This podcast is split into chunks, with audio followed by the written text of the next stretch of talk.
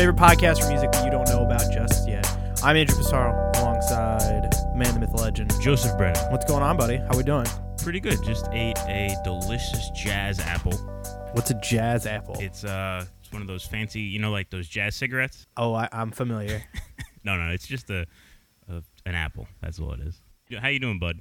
I'm good, man. Uh, discovered some new music this week that I, I mean, it's older, but I had no idea about it. Um, watched a ton of television. I caught uh, Judas and the Black Messiah, which we will talk about once you finally see it. Which apparently won a, an award, Golden Globe last night, even though the movie came out like a week and a half ago, already winning awards. But great film, really enjoyed it. I'm excited to talk about it once Joe sees it. So get on that. By the way, movie theaters close to opening back up here in New York. Uh, apparently, they're going to allow 25% uh, people in. You have to be masked and everything. So that's that's exciting. By the way, follow us on Instagram and Twitter for all the latest and greatest shenanigans at Brickhouse Pod at Angel Pissarro at ba da da da da da da. Let's light this candle, Joe. Top of the queue. What have you been listening to?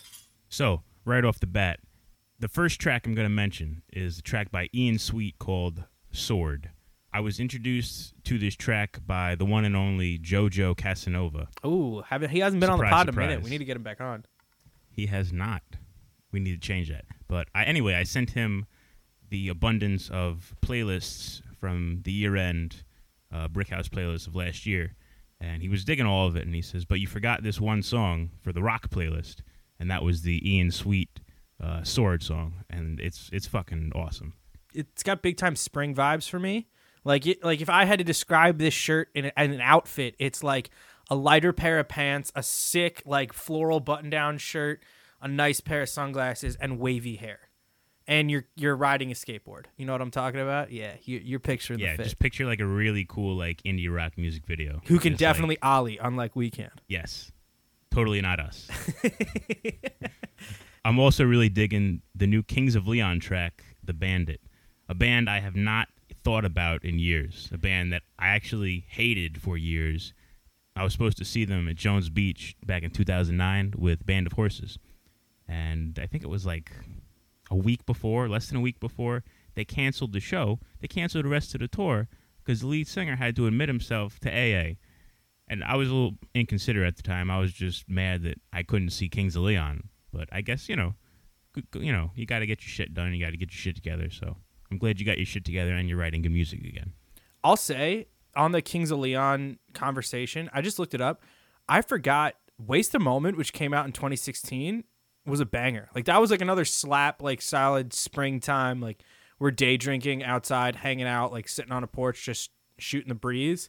All time great track for I don't know, all time great, but solid track to put in that playlist. So I am I am excited to check this out. Anything else on the list? And one more. Uh, it's an album by the post rock band Mogwai. I believe they're from Scotland, somewhere over there. Been around for a long time. I think like 25 years. First album came out in 96, so that's math. Yeah, 25 years. Um, really, really good like post rock band if you're into like Slint, uh, Explosions in the Sky, Godspeed You Black Emperor, that kind of stuff. Mogwai is right up your alley but I'm not expecting anything good from a band that's been around 25 years. Um, so I put it on, you know, expecting nothing. And not only was it good, it was it was great. It was phenomenal. There was your typical post rock stuff, but they had like elements of like electronic. I, I guess you could even call it post electronic. Uh, Andrew, you you would even like a track on it. Um, track three, I think it's called Dry Laundry. I might be fucking that up, but definitely check that album out if you're into just rock, just rock and roll. Andrew, what have you been listening to recently? I've been listening to well, I okay. Shout out to Spotify because I've been hit, hitting my like for you playlists a lot lately, and I've actually found some new tracks through that. The first one, which I sent to you earlier this week, uh, "You in Weird Cities" by Jeff Rosenstock, who I'd never heard of. That came on. I don't even know if that was a spot. I was I had hand up. I love listening to Teenage Dirtbag by Wheatus like at least once a week, and I just kind of let it play after that, and it'll go down this like weird rabbit hole of like '90s punk and even a little bit of ska will get thrown in there. Some like Mighty Mighty Bosstones or Real Big Fish will end up in there, and you and Weird Cities came out and I was like, yo, what the what is this? Where did this come from? But it fit perfectly into the vibe that I was in the middle, and I immediately sent it to you, and you even went and did the research, and turns out they used to tour with Title Fight. So I'm definitely like pumped to maybe check out some more of his work.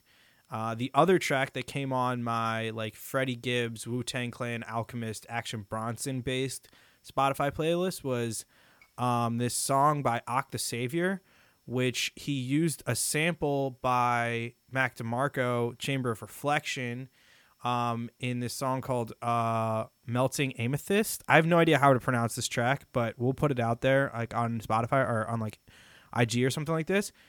I- heard it and was like, yo, first of all, like they remixed the instrumental from the Mac DeMarco song, which fit perfectly. And then he had bars like Freddie Gibbs esque level bars over this track. And I was like, this is like gas, flames, fire, fuego, um, a, a big old slapperoni, whatever you want to call it. It was amazing, and uh, I would I would highly recommend it. It's got an anime style artwork for the cover art, so would not have probably picked that out myself. But when it came on and it just started hitting, I was like, "This is awesome!" It's from 2017, so I want to do some more research about it. Did you know that Chamber of Reflection by Mac DeMarco is actually kind of a cover? No, I did not. Yeah, so there's this. I, I don't know how to pronounce his name because it's written in Japanese, but there's this Japanese musician from like the late 70s, early 80s that it's the same exact song. No lyrics, but like the same music. And Mac was just like, hey, I liked your shit a lot. Can I like cover this and put lyrics to it? And he was like, yeah, go for it. And then he got Chamber of Reflection. And you could say it was his biggest song, is, is his biggest song. All right, yeah. So those are the two tracks that have really been I've been listening to. Uh, I fell into a Beatles hole the other day because the because Liverpool won for the first time in a long time. So I just immediately was like, "Yo, put on some early Beatles and just let me dance around my apartment" because that happened. Uh, so I wouldn't, wouldn't say I have an album I've been listening to, but I did want to say a TV show that Joe and I both watched in the the Brick House off season, our our time our time of reflection. Speaking of Chamber of Reflection, Joe and I crushed Hip Hop Evolution during the break. We, I mean, we were both. Joe is on my Netflix account. My sister is on my Netflix account. My sister had to text me to be like, "Why are you and Joe watching the same show? And can one of you let me watch Bridgerton, please?"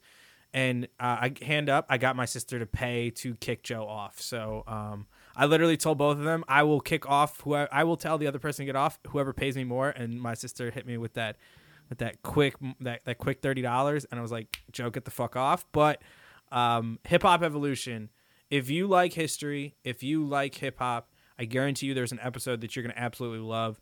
The Nas episode was one of my favorites. The Jay Z episode was incredible. The underground hip hop where they talk about like Mos Def and the guys who used to beatbox in Washington Square Park was awesome. The '90s, uh, the, the episode on the '90s where they talked about De La Soul, Tribe Called Quest. Also, this episode on the South with Outkast was amazing. You know, And they got big people to come in and be a part of these interviews. They, may, they didn't get necessarily Jay Z or Andre 3000, but they got Big Boi and they got a bunch of the producers that Jay worked with. I cannot say enough about how much I loved this series. I think I watched eight episodes one day because I was I was I had a COVID scare and I had to quarantine for a week. And there was literally one day where all I did was I watched soccer and then I watched Hip Hop Evolution, and that was all I did. So I cannot say enough about that show. You should definitely go watch it if you want to learn more about the birth of hip hop and the origin of hip hop. Speaking of hip hop, Andrew, did you see in the news uh, this shit about people speculating that Kodak Black was cloned? I don't believe that. I mean, this is this is now the third musician that people are like, "Oh, this guy was like replaced." Like, you know, it started first of all, don't come at me and be like, "Oh, yeah, the first one was Avril Lavigne." Shut the fuck up. Learn some history. There was the biggest like is Paul dead speculation going on with the 60s with the Beatles and the Beatles played into it. You know, like they had the whole I buried Paul at the end of Strawberry Fields by the Beatles.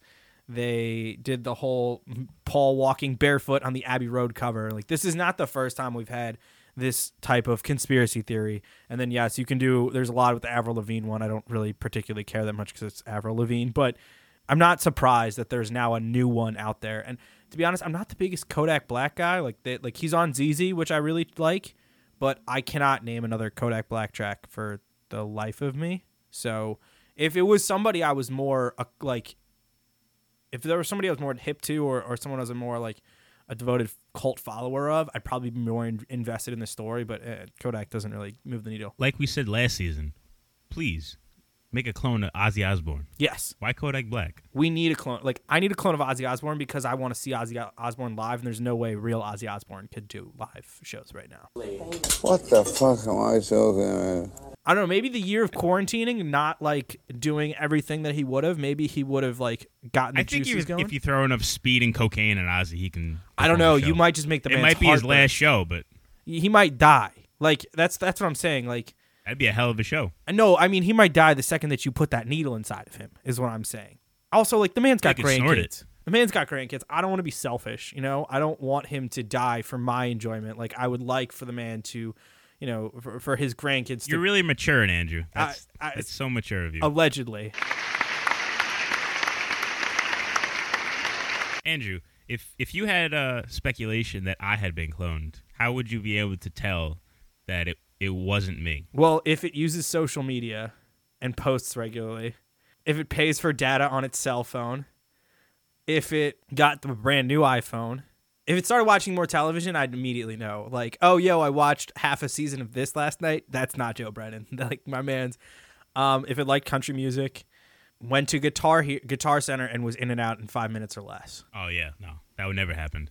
If it didn't want to cook, if it didn't want it spicy, let's see what else here. I don't know. Can robots handle spice? I would imagine that they can't. I would imagine that would uh, you know would would mess with the machinery, maybe cause some rust on the inside. Does not compute. Does not compute. Uh, but a clone is not a, a robot. Robots and clones are two different com- you know combinations. You know. Yeah. Um, but uh, oh, if it wanted to go to Amelie Andor and drop a bag with me, then I would definitely know it's a clone. Yeah, I, I don't know. I You want think, to hear mine? Yeah, I would love to. Well, first off, if I had any idea that it wasn't you, I would immediately ask Andrew, how and when did we meet? And if he couldn't tell me we met twice in the same crappy basement in Scranton, then I would immediately know this is totally not Andrew. If you stop sending me fit pics like every other day, I would know something is wrong. Because you're always buying some kind of clothes. I'm not knocking you because I buy way too much musical equipment. So and of course, if we were out at a party slamming beers and you didn't puke off the porch, I would know this is not Andrew. This is totally not Andrew. That's fair. All of these, all of these are fair. But luckily, this is Andrew, and I am Joe, and this is the Brick House Podcast. Thank you again for listening. We'll catch you next time. Peace. And this is my house.